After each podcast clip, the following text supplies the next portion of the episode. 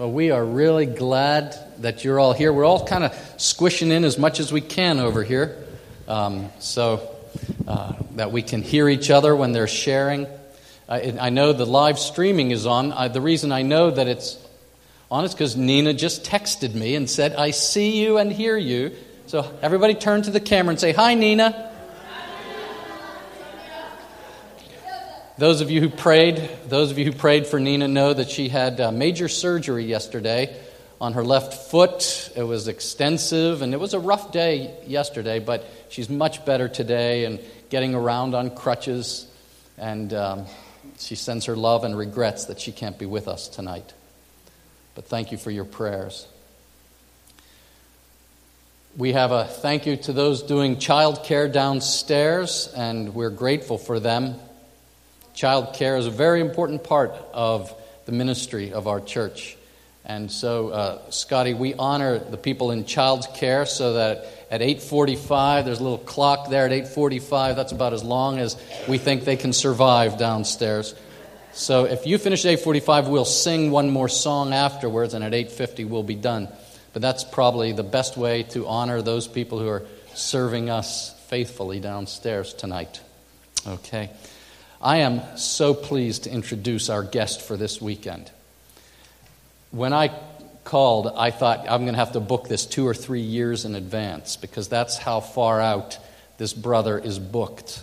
Uh, Scotty Smith was the founding pastor of Christ Community Church in Nashville, Tennessee. And he has been a father to many, many church planters who are now across America. He has been a pastor to people of very humble means who love him, and to people of great influence, especially in the Nashville music scene. And so Scotty has that ability to minister to, to, to, the regular man in the street, as well as to those who are shaping the culture by the music that they compose and produce. He not only ministers to singers and composers, but also to producers. And it suddenly slipped out of my brain, but who said, who said, if you could influence the government or choose the songs that the people sing, who will have the greater influence? I forget who said that, but he said, Give me the songs every time. Who was it? Confucius. I don't think so, Don. but I could have sounded smart if I went with that. Billy Joel. Okay, right, okay, we don't know. But Scotty has been a pastor, and, he, and, and we give you full permission to share with us the names of people that we might know and we might have heard, uh, heard of who have really made a big difference in the music world, Christian men and women who've willingly been discipled by Scotty. And Scotty has been, in one sense, uh, a father to me by his writings, by his example, by his kindness, by his uh, just his very presence in my life, um, in certain missionary endeavors. I'm very, very grateful for your ministry in my life too, Scotty. We gave all our graduating seniors the Gospel Transformation Bible. And this is a Bible edited by some of America's top scholars who are firmly committed to seeing the gospel on every page of the Bible, Old Testament and New. And I didn't know this until just recently, but the notes for the Gospel of John are written by Scotty Smith. And so I was so delighted when we'd asked him to speak out of the Gospel of John. He has a running start on preparing for this together. So, brother, we welcome you. We are so honored to have you. Would you give him a New York welcome this evening? Thank you, John. I um, could go on and on about your pastor as well. John is a very dear friend, and we've been walking a lot of years together in a very unique community that we'll get to enjoy again next week down in Atlanta, Georgia. A gathering of friends, several pastors and John, though he is the youngest in our group, he is our moderator. He is our worship leader. He is just, a, a, as you know, a, a, dear shepherd and a lover of Jesus and a lover of all kinds of people. And it's an honor to be here, first time ever on Long Island. Maybe when I'm next asked the question, the most exotic place you've ever been, I'll say Oyster Bay, hands down. Actually, it's interesting that uh, John should mention the um, Gospel of John notes in that wonderful Bible. If you've seen that or read that in my introduction, I mentioned a place that a lot of you did that is my favorite place in the world, which is Switzerland. I've been there eight times, and I want to go back. And that'll we'll make a connection with Switzerland tonight as we're pondering the theme that we will consider all weekend: the full extent of the love that Jesus has for us. It's, it's, it's a broad, far reaching love that I assure you anticipates and presupposes a lot more that that happens just in John 13, where we'll begin tonight, and a lot more that follows what's going to happen when Jesus goes from that upper room to the cross and back into heaven.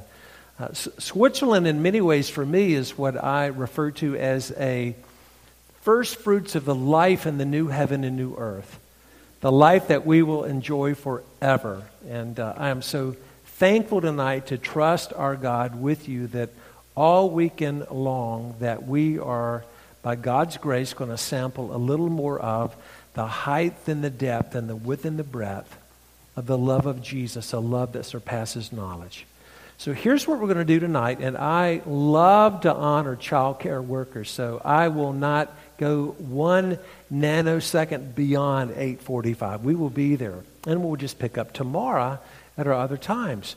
But if you would go ahead and turn to John chapter 13, and if, Jim, if you'd go ahead and put on the screen our narrative painting, there's a, a painting that I want to introduce you to tonight that was really born out of the very topic that we're going to be studying all weekend the love that God has lavished on us in Jesus. I'll explain this four panel painting to you that hangs this very night in the worship center of the church I was privileged to plant with friends in Franklin, Tennessee.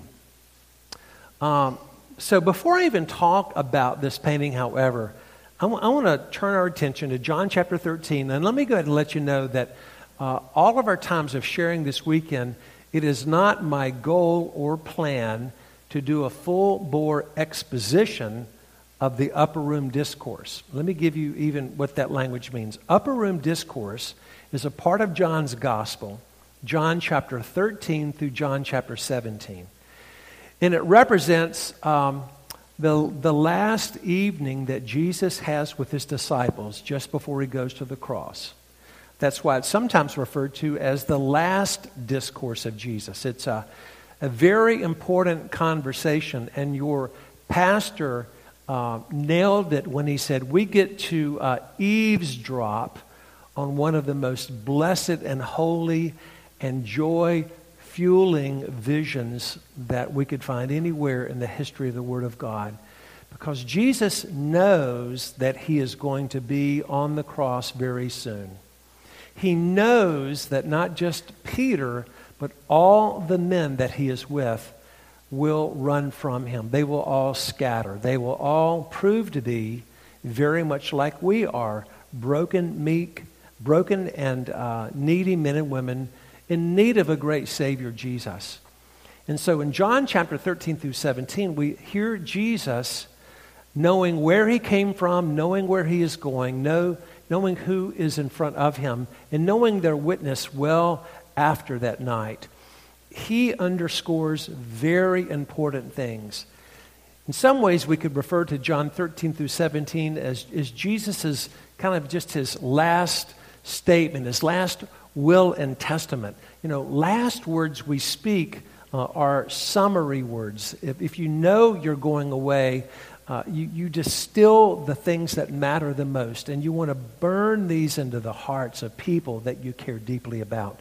That's really what we see in John 13 through 17. A brief overview would look something like this. In John chapter 13, as we'll see, Jesus uh, gives a veritable show and tell of what it means to be in relationship with Him. uh, he will demonstrate his incredible love for his people, for his sons, not just in that room, but for us as well. And then he goes on to talk about several important things that he wants the disciples to know deeply in their heart that they would pass on to us. And uh, without a doubt, a chief theme is Jesus wants us to know how much he loves us. And he wants us to know that that that love for us is going to involve the whole Godhead, Father, Son, and Holy Spirit. So in John 13 through 17, um, Jesus talks about what it means to know God as Father.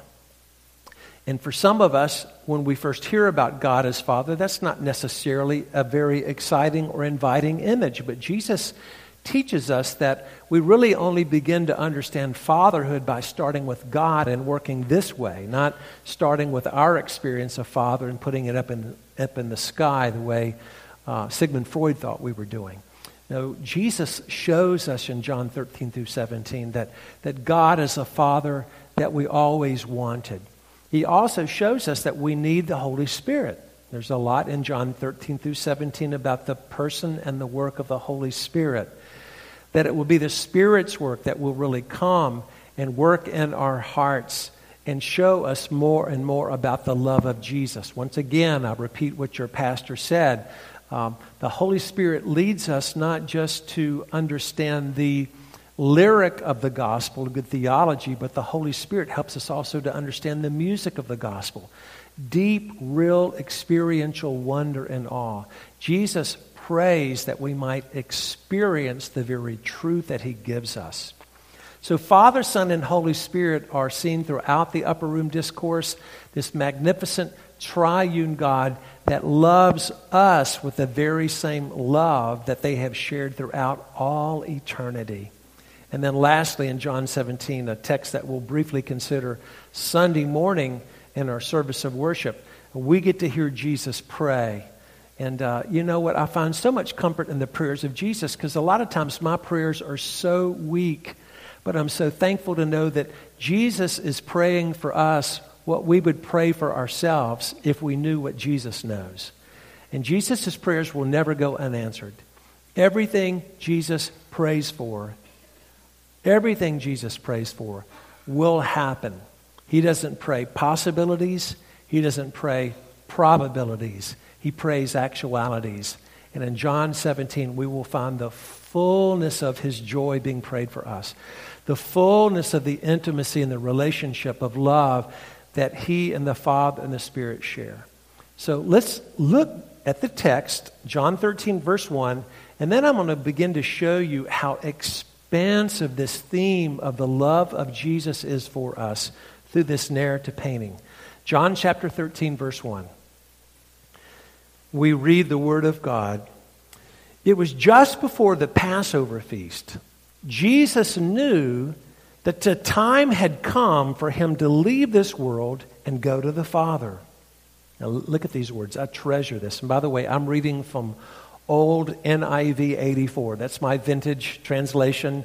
I love the ESV. I'm working on another ESV devotional Bible right now, but this is the Bible I got at Westminster Seminary when it first came out. So there's something about this one that's endeared to me. It's traveled with me around the world. And for good reason. One, because I love the way this very verse is translated. Listen to this. I love this. John 13, second part of verse 1. Having loved his own who were in the world, he now showed them the full extent of his love. I'm going to read that again before I go further. Having loved his own who were in the world, he now showed them the full extent of his love. The evening meal was being served, and the devil had already prompted Judas Iscariot, son of Simon, to betray Jesus. Jesus knew that the Father had put all things under his power and that he had come from God and was returning to God.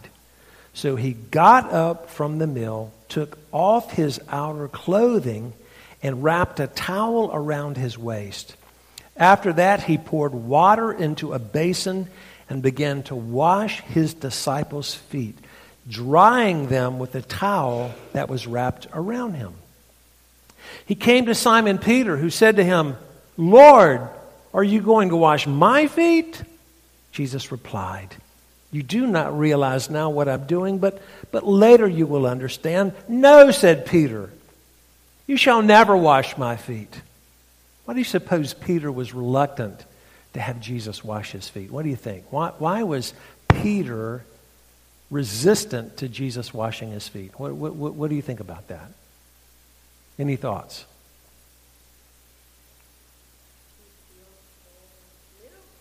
Felt, felt so little in many ways. And, and, and the littleness, maybe a part of what Peter was feeling was Lord, I, I am so little, in what you're getting ready to do is the task of a common servant.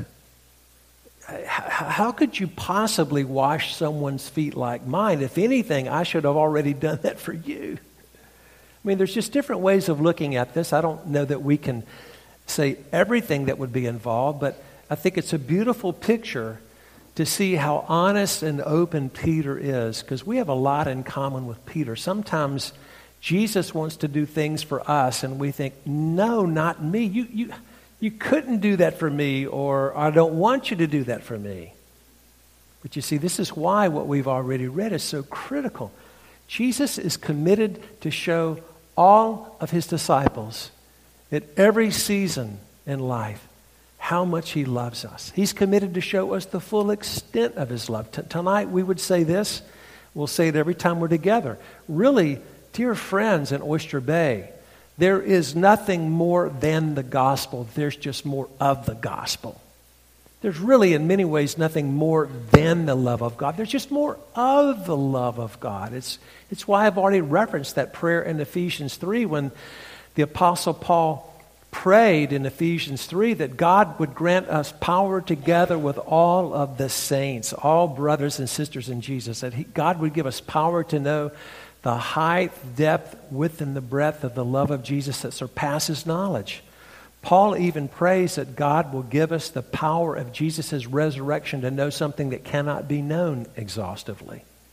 That's how critical this theme of the love of God is. There's nothing more compelling there's nothing more transforming. There's nothing more central to the whole of what this church exists for in Oyster Bay. And you see, that's a part of the vision I want us to see this weekend.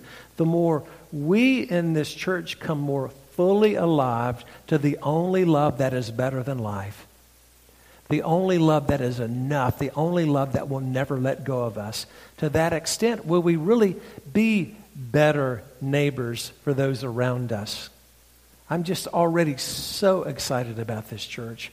Your incredible building that you're stewarding like a great canvas to paint, to show the good, the true, and the beautiful to the city, but, but the beauty of the people that are in front of me. I love the nations that are here. John, this is an incredible place. I may not go home. But, but 845 is approaching us. So let me go on here. Back to the text. You will discover my redemptive ADD all weekend. I chase hopefully mostly redemptive rabbits because I love you, all right? But I'll stay on task. So Peter is resistant. Jesus wants to do something that a common servant would do. So Jesus disrobes himself after the evening meal. It's Passover. It's a celebration of of, of, of Israel's story, of God acting in history to be the out of Egypt calling God, the great Exodus, the Passover meal by which life is lost, that life, multiple lives would be preserved, the death of the, of the Passover lamb. And so the meal has been shared and now this incredible thing that Jesus is doing that, that Jesus even says to Peter, You're not going to get this. He says to all the disciples, You're not going to fully understand this. Don't you love it that Jesus helps us know the gospel's more than we can handle? It's like, You're not going to get the gospel. I'm going to show you the gospel. Later, you'll understand this. No, said Peter, you shall never wash my feet. Then I love Jesus' response. Unless I wash you, you have no part with me. Then, Lord, Simon Peter replied, Not just my feet, but my hands and my head as well. Let me pray that once more for us. Lord Jesus, thank you that you're here not just as a foot washer, but a heart washer. For as surely as you did the most profoundly counterintuitive thing in the universe, as the one that created this world, sustains all things by the power of your word, for you to humble yourself and wash the feet of your betraying disciples. It was just an anticipation of your washing their hearts within hours as you hung upon the cross. And together we truly cry out, Hallelujah, what a Savior! Hallelujah, what a salvation. Jesus, thank you that for those of us that already know you, we've already been washed. But there's that ongoing renewal and refreshment. There's that going into deeper fellowship and communion with you.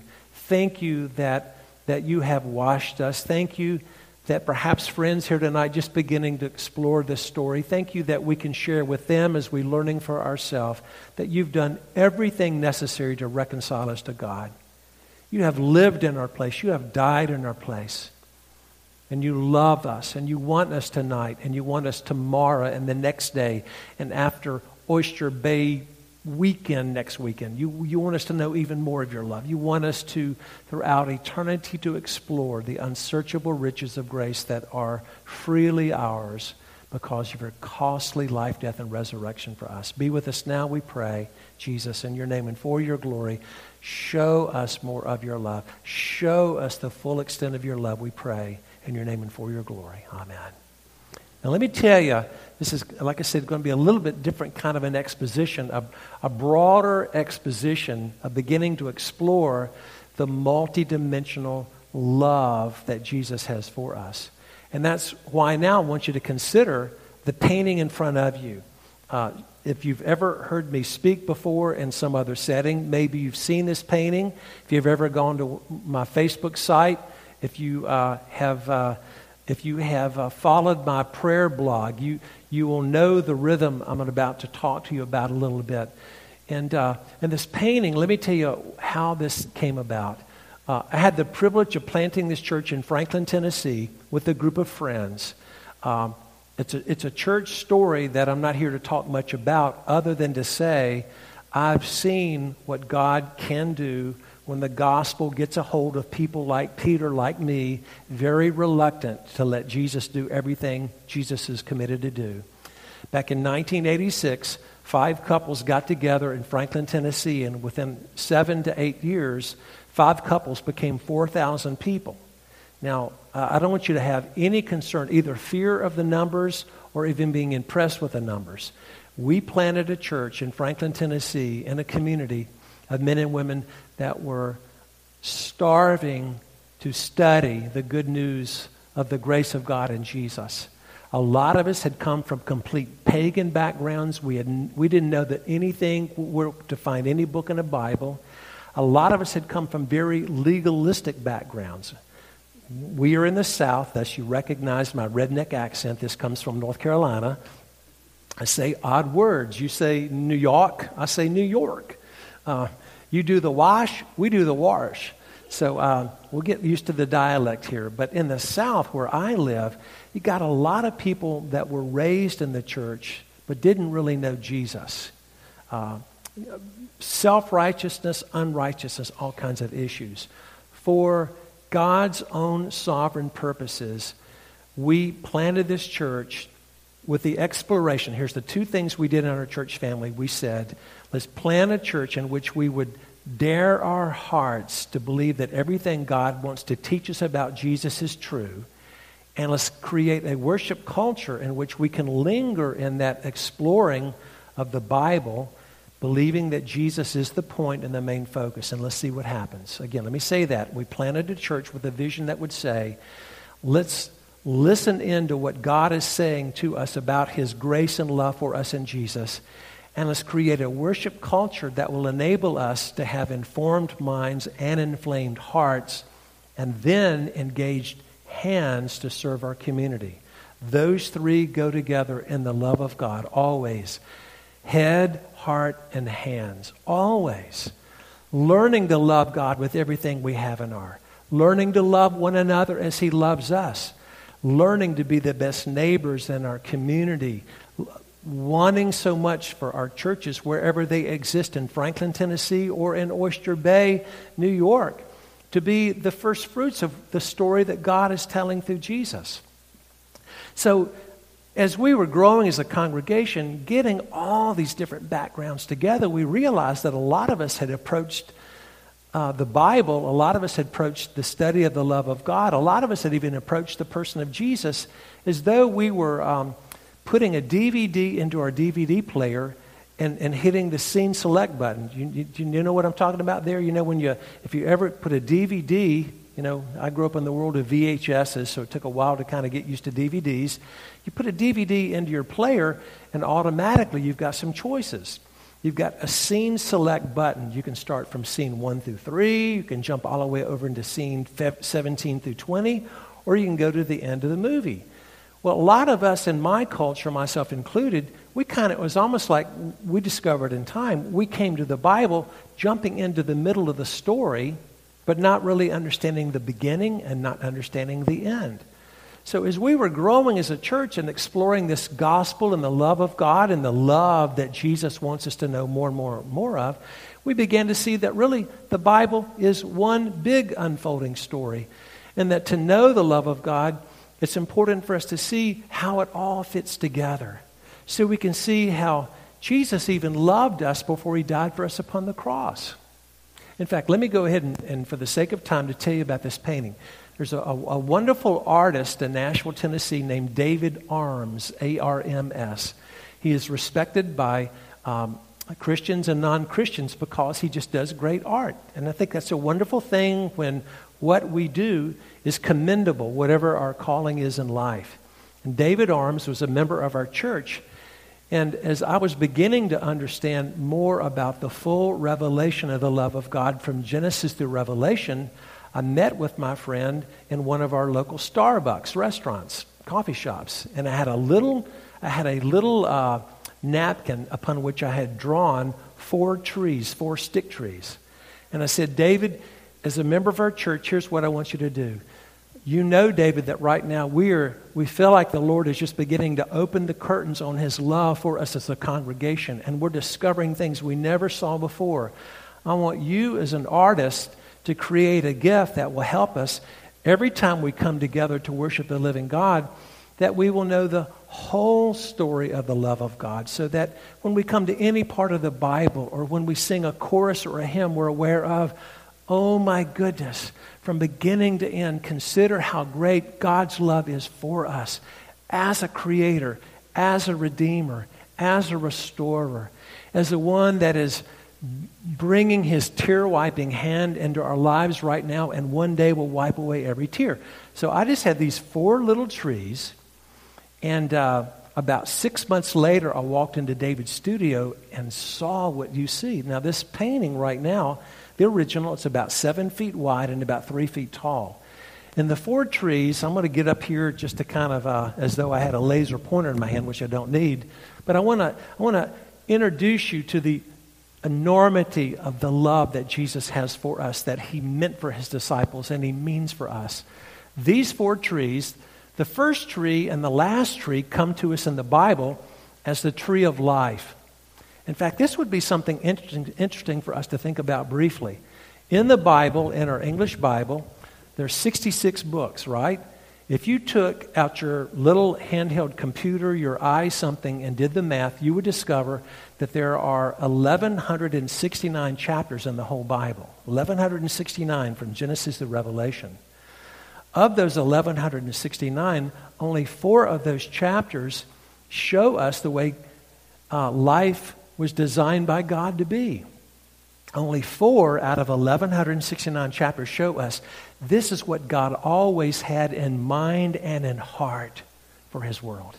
Those four chapters happen to be the first two chapters and the last two chapters in the Bible Genesis 1 and 2 and Revelation 21 and 22. And then between all of those chapters, between Genesis 1 and 2 leading up to Revelation 21 and 22, we've got this wonderful unfolding story of, of the world that got terribly broken, but a world that's been invaded by Jesus in such a fantastic way that I hope will richly encourage us. So here's, here's what I want you to see outer two trees, the tree of life. The second tree, the tree on the second panel, is referred to as the tree of loss, L O S S. The third tree is referred to, and you see a little white tag there, the tree of love. So you go tree of life, tree of loss, tree of love, tree of life. Now, it, it's, it's the rhythm of the story that some of you would be familiar with if you've heard the Bible referred to in the unfolding fourfold plot line of creation, fall, redemption, and restoration. And you see, as we begin to read the Bible in this way, or any one part of the Bible, our joy, the joy that Jesus prays for us begins to get fueled the oneness with God that we hear Jesus talking about in John 13 through 17, it begins to make sense. Let me tell you what that looks like. In the first panel, what is something that we need to know even before we talk about Jesus dying for us upon the cross? Well, that first panel was the way artist David, the artist David Arms decided here's, when I think about creation, when I read Genesis 1 and 2, here's some symbols and signs that I think about. The tree of life stood tall in the Garden of Eden. In fact, some of you would know this, but you realize that the way the Bible tells the story of creation, it is filled to overflowing with love and excitement and passion and adventure. Tree of life stood tall. In fact, the very before God even said to his first son and daughter Adam and Eve, "Don't eat from the fruit of the tree of knowledge of good and evil." You know what God said before that? He said to his first son and daughter, You are free to eat from any tree but one tree. See, it makes a big difference when we realize the Bible's telling a story of God saying, I've created something for you richly to enjoy. Dear friends, you need to know when we read in John 13, 1 and 2, when Jesus says, having loved his own who were in the world, there's a lot of wonderful theology and truth backed, backing that up. See, Jesus loved as a creator long before he loved as a redeemer. I love the way the Bible talks about the life for which you and I were made. There's a wonderful summary verse in Genesis chapter 2, verse 25 that says this, and it's describing Adam and Eve and the life that God created for them and the life they enjoyed. The Bible says the man and his wife were both naked and they felt no shame. Now, it took me a long time before I began to deeply appreciate what's going on there. What the Bible was saying is that when God created mankind, when He created us, He made us to live in a garden paradise and to be before His gaze with complete freedom. No reason to hide, no, no reason to pretend. We were, we, were, we were made to be, to be shameless before the gaze of God. And you see, that's really gets even to that picture of Peter being resistant to Jesus washing his feet. Uh, I bet a lot of you are like me in many ways. If, if, if we were really known well, themes like fear and shame and anxiety and brokenness, they just follow us through life. And you see, a lot of that is connected to the fact that we know we're made for something so much better than we've ever experienced before. Uh, in Genesis 1 and 2, God wants us to know, Jesus wants us to know that, that even really a lot of the disappointments we know in life, it's not just that we're whiners, we're made for something so good. We're made to be so alive. We're, we're made for a rich intimacy with God, and we're made to go into His world and to enjoy every single aspect of His creation. I'm so thankful John talked about some of your favorite places in the world. And I loved looking around at some of your faces lighting up. You know what? A part of the reason why you love Rio de Janeiro, or you love Yankee Stadium, or you love the Swiss and the French Alps, or you love Panama City, it's connected you to something so deep. You're made to be alive in a world where everything works, where the good, the true, and the beautiful are just fully enjoyed by you. See, we need to know that. That's, that's a part of what we mean by the love of God. And so tonight, as we begin this weekend, I, I want you to, to know, as my friend, friend Jerram Barrs, who teaches at um, Covenant Seminary said, In every one of our hearts, there are the echoes of Eden. There, there, there's a longing for something that you know, you know, uh, you know our, a lot of our discontent and all this because we need to know God made us. Jesus made us for something. And, and, and Jesus paid a supreme price for us so that we would come alive to the very fact that God loves us and uh, out of the abundance of his eternal joy. So, um, in that first panel, David Arms chooses some symbols. In a lot of his paintings, he uses birds and fruit and butterflies. Let me exp- explain quickly. David chose a chickadee to represent uh, creation. Why chickadee? Well, I'm not sure if it's true in Oyster Bay, but in our part of the South, the chickadee is one of the first birds of the spring that offers a clarion, beautiful call. And he chose one piece of fruit, not to say it was the apple that Adam and Eve ate at all. No, this isn't the Apple computer symbol with a bite out of the apple. This is, this is to be held in contrast to what you see in the last panel with the garish overabundance with fruit. We'll come to that in a minute.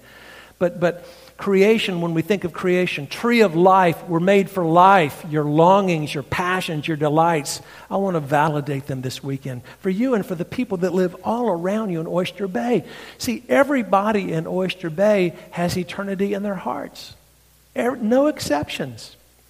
Everybody you live with, everybody that drops by your church is an image bearer of God. And, and, and inside of them, there's a longing for life. They just don't know where the life comes from. But see, we want to be more certain about it for ourselves. Well, that second panel, let me be quickly here because, again, I've got about 15 more legal minutes. S- second panel is the tree of loss. And this is the way the artist David Arm said. So when I read the Bible, I realize that sin and death came into the world and tragically, the paradise of Eden was broken.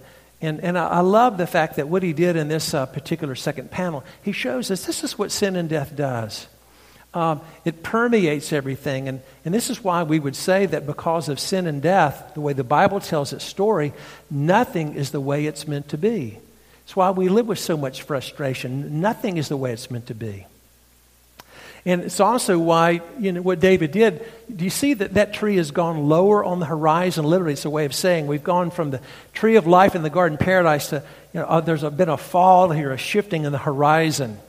And those two birds, and this is so wonderful. This is where the gospel begins to emerge, dear, dear, dear friends, and helps us understand how much Jesus loves us and the supreme price he has paid for us, and why we need him to evermore be washing over our hearts with fresh gospel sanity.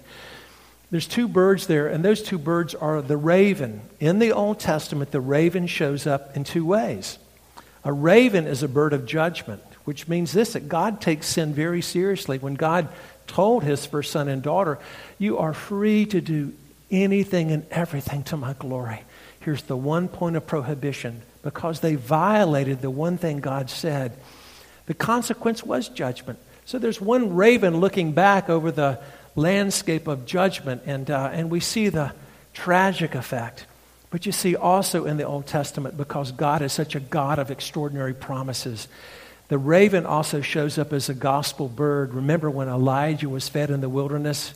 Elijah was one of the storytellers. We, we, we, let's remember this for sure. Where, where's the first expression that we know that God is going to be an outrageously loving God of redemption? Happens there in Genesis 3 when God says that he is going to do something radically generous for the people that are made in his image, the people that rebelled against him. The, the seed, a baby, a child is going to come through the family tree that eventually will be used to crush the head of evil. And so Elijah is one of the first prophets that begins to talk about that story. And the whole stream of the prophets, even in the full view of, of what we know to be the fall. Now, um, go to the third panel here, and, um, and, this is where I really love to begin to talk about the love of Jesus for you and me. So, the third panel, as we think about the unfolding of the story in the Bible, it's always anticipating the ultimate one that's going to bring about this incredible promise that God has made. What's the promise God has made? Do you remember? God even grabbed a man that was not seeking him at all named Abram.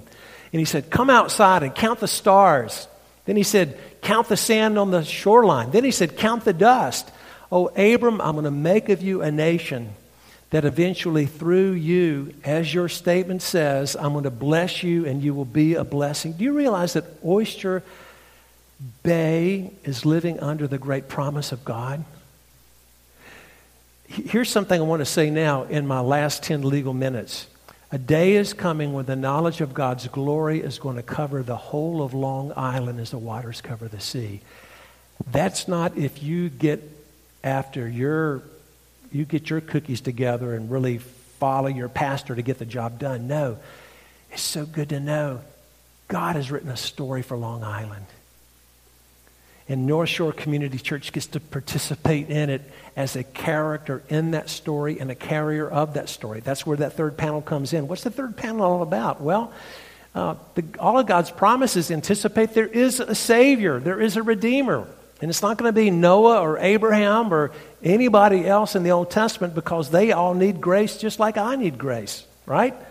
And so the third panel, let me tell you the images there. See the butterflies and see the egg.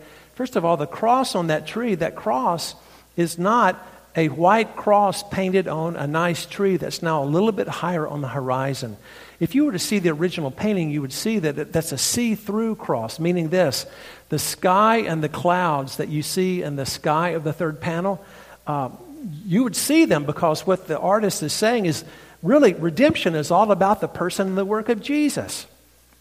It's something that God, here's how God fulfills the great promise to be a redeemer of a world that's so terribly broken. Here's how God remembers the world He has made for His image bearers to be alive and passionately engaged in His knowledge with joy and, and significance and fulfillment and filling the whole earth with his glory. Here's the, here's the, here's the, uh, the, the, the, uh, the, the laughing God of passion and delight. Here's what he's going to do, not only to reclaim what was lost, but to show us he always had something far better in mind than we could imagine. So the third panel has butterflies because in ancient art, a butterfly is a symbol of life emerging out of death. Some of you maybe have seen some, some cocoons this fall. Cocoon isn't a very lovely thing because it requires the death of that, of that caterpillar that new life might emerge. Well, here's what we know the Bible says to us because Jesus lived and died in our place, his resurrection is our resurrection. So David began to put three butterflies, saying, Already, if we're followers of Christ, here's a part of what it means to know how much we are loved by Jesus. Right now, Look at me as I say this. I'll say to you every single time we are together. If you're a Christian, all of your sins have already been forgiven, past, present, and future. Already you are robed in the righteousness of Jesus.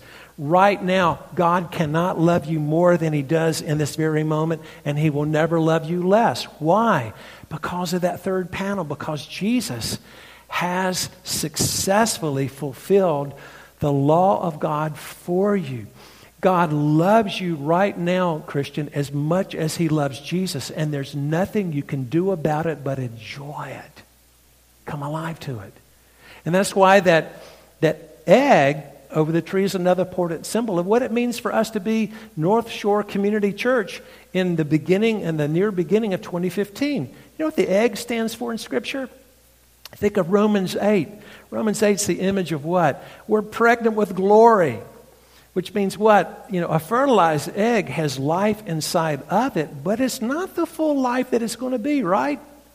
So, right now, you know, a, a, part of what coming alive to the love of Jesus, coming alive to every good thing Jesus is praying for and, and talking about John 13 through 17, It's going to be y'all become great lovers of one another, not as you are right now, but the emerging glory in every one of you. It is so awesome when a church begins to see one another not as irritants, but as image bearers of God. And we begin to see the good work of God beginning in congregation. And, and you know, uh, it's like C.S. Lewis said you've never met an ordinary person that uh, if we were to see anybody in this church right now the way they will be one day when Jesus finishes the work, we would be tempted to fall down and worship them because you would be so beautiful. Do you understand this? Because of the love of Jesus, you, one day you will be as lovely as and as loving as Jesus. John Yinchko, one day you will be as loving as and as loving, lovely as Jesus. It, I mean, what more could you want? Can you imagine to be that free? But you see, that's what the love of Jesus is all about, the full extent of his love. So, right now, that third panel, it wants to say to us, in light of the person, the work of Jesus, his life, death, and resurrection, ascension, the gift of his spirit, we live in that third panel. It's the already and not yet. We groan inwardly, we wait eagerly for the completion of this great salvation, but it's a salvation that's already now legally ours. You are that love. You can see why the Bible says, God, by your Holy Spirit, we believe this. Please free us from our unbelief. Now, I know y'all get to day in and day out, week in and week out, be under some of the finest gospel preaching, not just in Long Island, but in the Northeast. And John, John, John eats, sleeps, drinks, sweats. He, he, he, he, he burps this gospel. It comes out every orifice of his being. He loves Jesus so much. But you know what? As he does that, with John, we need to say, Lord, make this so much more real to us. That takes me to my final thing I want to highlight. We'll pick up on this tomorrow afternoon and Sunday morning, etc. The fourth panel. Oh, how I love the fourth panel. By the way, first of all, as we look at the fourth panel, David Arms did this so profoundly. If you were to see the original, all four of these panels are sewn together with a scarlet thread. Who do you think that stands for? Jesus. From beginning to end there's a scarlet. These aren't four different chapters. There's one big story, and Jesus is the one See, Jesus is our creator before he's our redeemer, but he's also the one that's, you know, committed to finish the story. Now, the fourth panel, let me highlight this very quickly, and this is a great place to conclude. Fourth panel, when I first saw it, walked into David Arm's studio, I thought, David, what happened? You didn't get all of the tree on the on the canvas. You, you, looks like you've got, you know, maybe, I don't know, 20% of the tree off the canvas. He said, Scotty, are you kidding me? Do you think I can possibly contain our future on a panel? It's intentional to say that the Bible's telling a story where the Garden of Eden is just a preview of coming attractions. That the end of the story in the Bible is so much better than the beginning. Why? Because, now look at these three birds on the right. We don't just have three chickadees, we have three birds. And David says, Scotty, this represents the gathering of the nations. How Jesus' love is so great that one day men and women from every single race, tribe, tongue, and people group will come together. And they will be in full bloom because God will bring to completion the good work He began in us, but we'll live in perfect society. You know, can you imagine that your future guarantees this because of Jesus? Every single one of your relationships in the future is going to be a perfect relationship. You know, that's one of the main reasons the Bible says that we will not be married as husbands and wives in heaven. Because we will, we will, first of all, be fulfilled in our perfect relationship with Jesus, but we will live in a perfect society where you will know everybody and everyone will love you. You will be intrigued with everyone. Folks, we are made for the Garden of Eden on steroids. Now, all this big fruit, the Bible actually says that the tree of life, as it stands tall in the new heaven and new earth, there's a different fruit every month. Now, I don't know that there's a fruit of the month club in the new heaven and new earth, but I do know this. The end of God's story is so magnificent. The God who created us for a garden paradise of love and intimacy and no posing and pretending and thoroughly loving Him and serving Him and enjoying one another, that God has secured a future for us through the work of Jesus that eye has not seen, nor ear heard, nor thought even entered into the mind of man how magnificent is. Dear ones, again, just look at even the way the projection of the trees are lined up. Tree of life stands wonderfully tall in the Garden of Eden. Tree of loss is further down, showing us it really got broken tree of love, we see movement because we should anticipate the kingdom breaking in in Oyster Bay because Christians in North Community, North Shore Community Church are loving Jesus and loving each other. And it's, a, it's the aroma of a, of a new kingdom coming. But it's tied to the fact that you're already citizens of the new heaven and new earth. Precious friends, we're going to look more at this, but one day the very world that we live in right now is it's not going to be destroyed and annihilated. Jesus said there are two things that define the whole of history his commitment to redeem his bride from the nations and his commitment to make all things new. Precious, precious, precious friends, when Jesus got down on his knees and disrobed himself and was washing the feet of these men, these were toes he created and designed as the Creator Lord. These were men that he knew would be weak and would fail him, and that's why he lived in their place and died in their place. And it's men that he knew one day, through their own blood, they would bear witness to this story, this gospel, this glory. It's our story, it's our gospel, it's his love for us. Hallelujah, what a Savior. Hallelujah, what a salvation. Father, thank you for this night, for this beginning. I wish we had three more hours to drink good coffee together and to ponder these things. But Lord, thank you. You're building for eternity and not next week. I thank you that I haven't said anything tonight that this precious congregation hasn't heard through their pastor. I pray, Lord, the story would go deeper, that the love would overwhelm us. I pray, Jesus, that your love for us would ignite our heart for the life you created for us in Eden, but also the life you've secured for us in the new heaven and new earth. May your love free us to love our lives not unto death, but to be a congregation that gives and lives and loves generously for your work in Oyster Bay. Father, thank you that there, there, are, there are thousands of your sons and daughters yet to come to Jesus in this incredible island.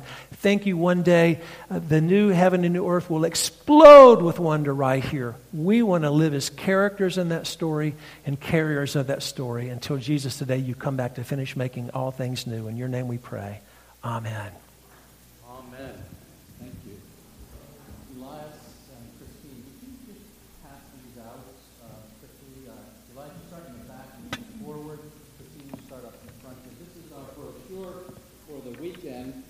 And um, just want to quickly quickly let you know where we're going. So let's get these passed out. Um, tomorrow night, Scotty is going to continue. You see on the Saturday night, it says, revealing Jesus' love to each other, cultivating a culture of grace in our church. What all churches need is a gospel climate but how do we get that? That's tomorrow night. Then Sunday morning, during the adult Sunday school time at 9:30 sharp, you see, Scotty's going to talk about abiding in Jesus' love, coming alive to the only love that is better than life. If your heart ever feels dead, your heart ever feel cold, coming alive. How do hearts come alive to this love? And then during the service, he's going to preach in the Sunday morning sermon, revealing Jesus' love, extending that welcoming heart to the nations. So you'll want to be here tomorrow night. I promise you it's going to be a wonderful time. We're going to have dinner, what's commonly called a potluck dinner, tomorrow night at 6 p.m. Look what's in the refrigerator. If, it's, if you can, just bring it and share it. We'll have dinner together at 6, and then we'll, we'll go from. Um, 7 to 8:30. We'll finish that up, and then Sunday morning back here. We have a special treat tomorrow afternoon. Tomorrow afternoon, we're going to have two seminars. Scotty mentioned his prayer ministry on Facebook. And I hope all of you who are on Facebook will like his prayer page. And he writes, just as Nancy told us on Sunday, he writes very helpful, grace centered, life giving prayers that can just bless you every day. And I urge you to do that. But we're going to talk about how do you pray when you're weak and how do you pray when you're strong? Sometimes you feel strong, which can be spiritually dangerous, but how do you pray when you're strong? We'll talk about that. How do you pray when you're weak? Um, that's going to be great. And then is our annual Gab Fest when we ask you to come and just ask your hardest questions. Scotty, this is the day when the people of this church think they pay me way too much because of how much I say, I don't know. I don't know. And then John Morgan gives us the answer. So that's good. Then I appreciate that. But so that's very helpful. But it's a time the elders and Scotty and I and Martin, we're just Bring your hardest questions. You write them down. Theological questions. Explain the Bible. What's a concubine? I don't know. You know that. Bring your hard questions. Okay. It's always a great, uh, great time together. All right. And then after church Sunday, we're going to go to Roosevelt Park for a picnic. You all are bringing chili and chips. I'm bringing a big tub of sour cream because Margarita's making her rice. And uh, rice and chili, and I think Steve Aberman's cooking up hot dogs. It'll be a load of fun. Okay, covered a lot right there. Tomorrow, tomorrow.